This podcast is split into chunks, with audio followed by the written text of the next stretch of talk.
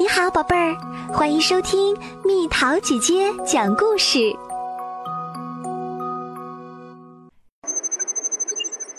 熟能生巧的逃跑计划，快跟上，莎拉！博士喊道。博士和莎拉简一路狂奔。莎拉简觉得好像他们很多时候都在跑，而且主要是逃跑。那么这次他们为什么逃跑呢？这次是为了躲避戴利克。搜寻、定位、消灭。戴利克用他们刺耳的金属质声音说道：“戴利克没有腿，不会跑，但是很能追。戴利克是一种可怕的外星人，他们只有一个心思：摧毁、消灭。”消灭一切。当然，在消灭这件事儿上，有几个戴利克给人的感觉比其他的好很多。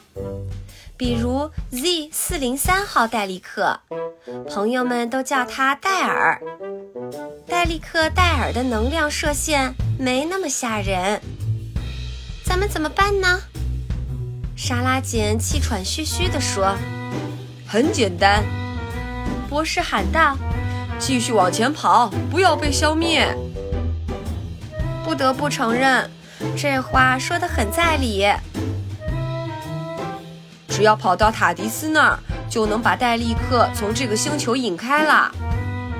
说着，博士脚步一转，拐进了一条小巷。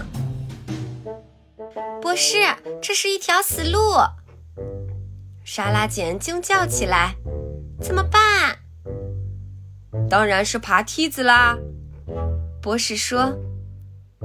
莎拉简惊讶地发现，那儿果然有架梯子。但你是怎么知道？莎拉简想问个明白。快上来，莎拉！博士翻过了墙头，别忘了把梯子抽上来，随身带着。那堵墙挡住了戴利克，但并没有挡多久。戴利克根本不需要梯子。实际上，戴利克也不会爬梯子。戴利克有能量射线，一眨眼的功夫，他就干掉了那堵墙。莎拉简和博士来到一条大河边。河上有吊桥，可是控制杆在河对岸。想吃娃娃软糖吗？博士问。在这个节骨眼上，哪还有心思拿娃娃软糖啊？莎拉简焦急地喊道。不是给你，博士说，是给那只鸽子。果然，有只鸽子想吃娃娃软糖。鸽子飞起来时撞到了吊桥的控制杆，博士和莎拉简就平平安安地过了河。吊桥又抬起来了，他们躲过了戴利克的这轮攻击。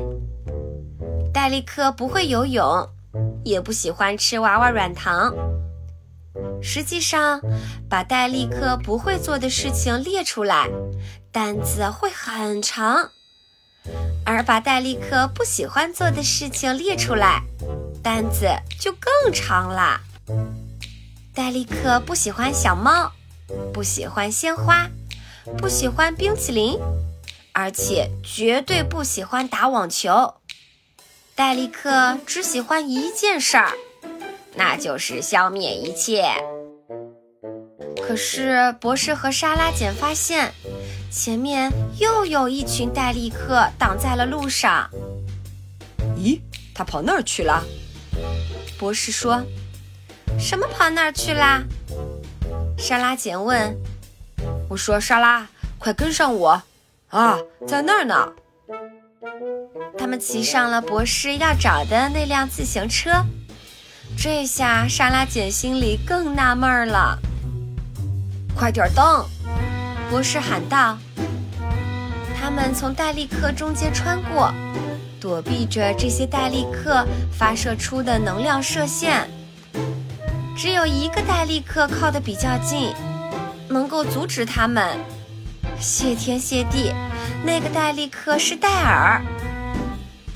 躲过戴利克后，他们骑着车拐上另一条路，一条车辆很多的路。幸好那儿有个控制车流的停止标志。博士和莎拉简骑车穿过马路，却没办法阻止戴利克过马路。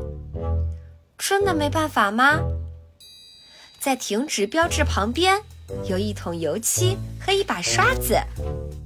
运气太好啦！沙拉简抓起刷子就往停止标上刷。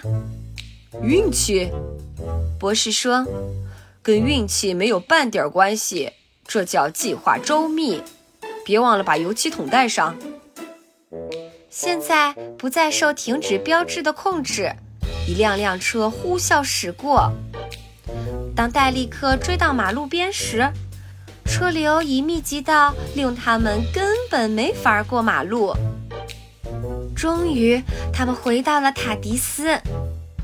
你为什么叫我把这些东西都带着呀？莎拉姐问。理由显而易见，如果咱们不带着这些东西，回去时怎么把它们放在那儿，好让咱们下次还能再找到它们呢？博士回答。你越说我越糊涂。莎拉姐完全被搞晕了。我是时间领主，塔迪斯是台时光机，所以我能回到过去练习躲避戴利克。常言说得好，熟能生巧嘛。还有，我不管去哪儿都会带一颗娃娃软糖。好啦，小朋友们，故事讲完啦。为你介绍第四任博士，神秘博士是一位来自加里弗雷星球的时间领主，他有两颗心脏，拥有重生的能力。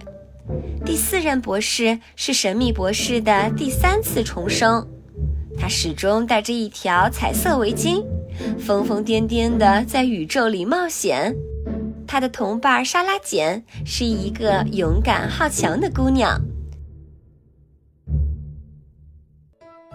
好了，宝贝儿，故事讲完啦。